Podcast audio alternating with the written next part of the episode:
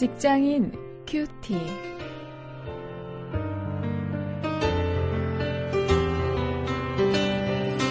여러분 안녕하십니까? 2월 20일 오늘도 계속해서 마태복음 4장 18절부터 25절까지 말씀을 가지고 오늘은 우선순위를 주제로 해서 말씀을 묵상하십니다. 당신은 제자입니까? 이런 제목입니다.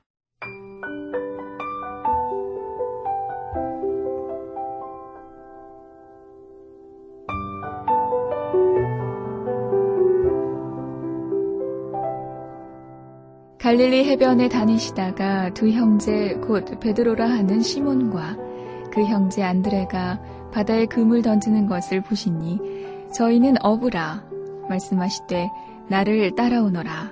내가 너희로 사람을 낚는 어부가 되게 하리라 하시니 저희가 곧 그물을 버려두고 예수를 쫓으니라. 거기서 더 가시다가 다른 두 형제 곧 세베대의 아들 야고보와 그 형제 요한이 그 붙인 세베대와 한 가지로 배에서 그물 깁는 것을 보시고 부르시니 저희가 곧 배와 부친을 버려두고 예수를 쫓으니라.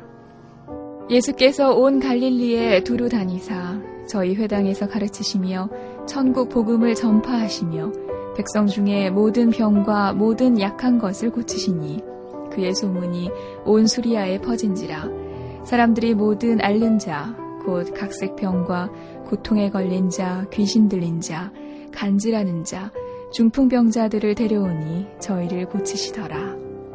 갈릴리와 데가볼리와 예루살렘과 유대와 요단강 건너편에서 허다한 무리가 쫓으니라.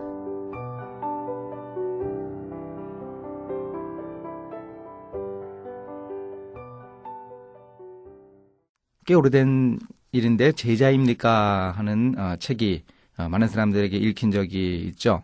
요즘엔 뭐 멘토링이라는 얘기도 합니다만 이 제자 훈련이 우리 한국 교회에서 아주 중요한 비중을 차지하면서 모든 성도들에게 인식되고 있습니다.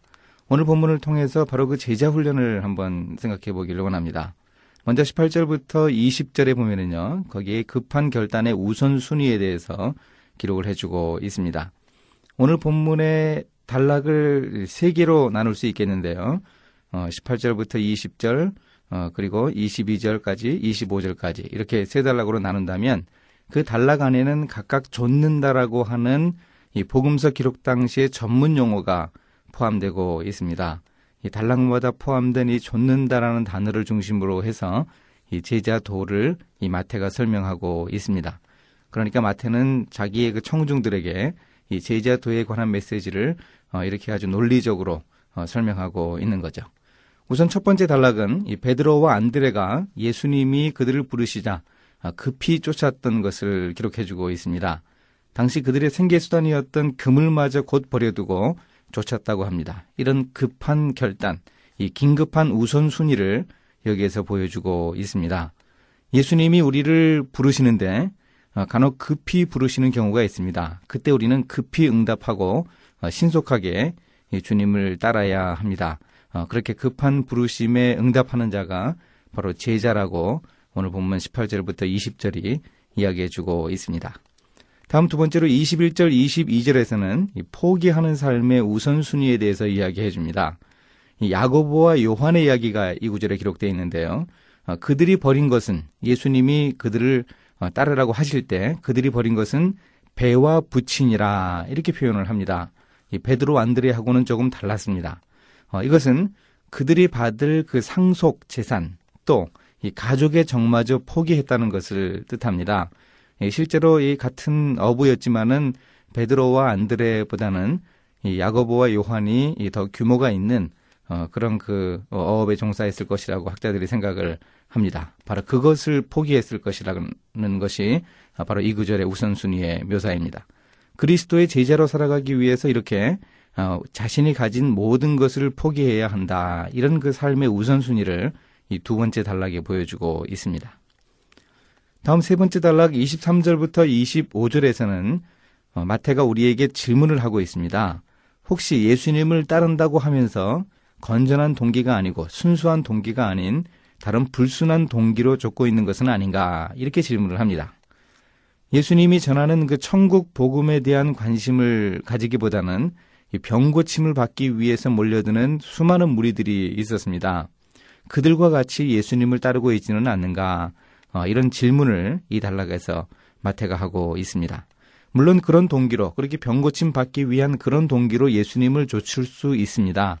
그런데 그렇게 예수님을 알게 되고 예수님을 따른 사람들은 반드시 많은 훈련을 받아야 합니다. 참 제자가 되기 위해서 필요한 것이 무엇인가 하는 것은 이 단락에 이어지는 이 산상수훈 말씀을 통해서 우리가 확인할 수 있습니다. 그렇게 따르더라도 어, 그렇게 이 건전하지 못한 동기로 따랐다고 하더라도 이렇게 말씀을 듣고 어, 깨달음이 있으면 제자가 될 수 있다 어, 하는 이야기를 이 마태가 해주고 있는 것입니다. 아, 이것을 우리가 염두에 두면서 우리의 제자된 모습을 한번 돌아볼 수 있기를 바랍니다. 이제 말씀을 가지고 실천거리를 찾아보겠습니다. 나는 과연 주님을 좇는 제자인가? 아, 내, 내 삶의 이 우선순위를 우리가 좀 점검해 볼 수 있기 바랍니다. 또 오늘 내가 주님을 좇지 못하는 가장 큰 요인이 무엇인가? 예수님을 따르는 데 있어서 가장 큰 장애 요인은 무엇인가를 한번 생각해 볼 수 있기 바랍니다. 이제 함께 기도하시겠습니다.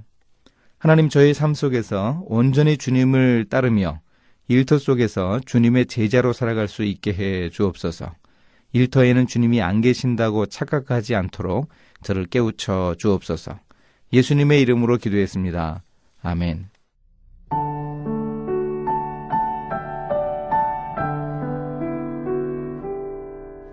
우리 시대 교계에는 이미 제자 훈련의 붐이 한두 차례 이상 휩쓸고 지나갔습니다. 사실 교회 안의 제자 훈련은 벌써 20여 년 이상의 전통을 가지고 있지요. 제자 훈련의 지대한 공헌은 한국 교회 성도들에게 부족했던 경건 훈련이나 전도의 열정을 도입해서 이미 교회의 피와 살이 되게 했다는 점입니다. 반면 제자 훈련이 그저 성도들의 귀만 높여주는 성경 공부 프로그램에 그쳐서는 안 된다는 지적도 있습니다. 제자 훈련은 세상 속에서 그리스도의 제자로 살아가는 삶 그 자체를 의미합니다. 이런 의미의 제자 훈련 모델을 복음서에서 찾아보는 것은 지극히 당연할 것입니다.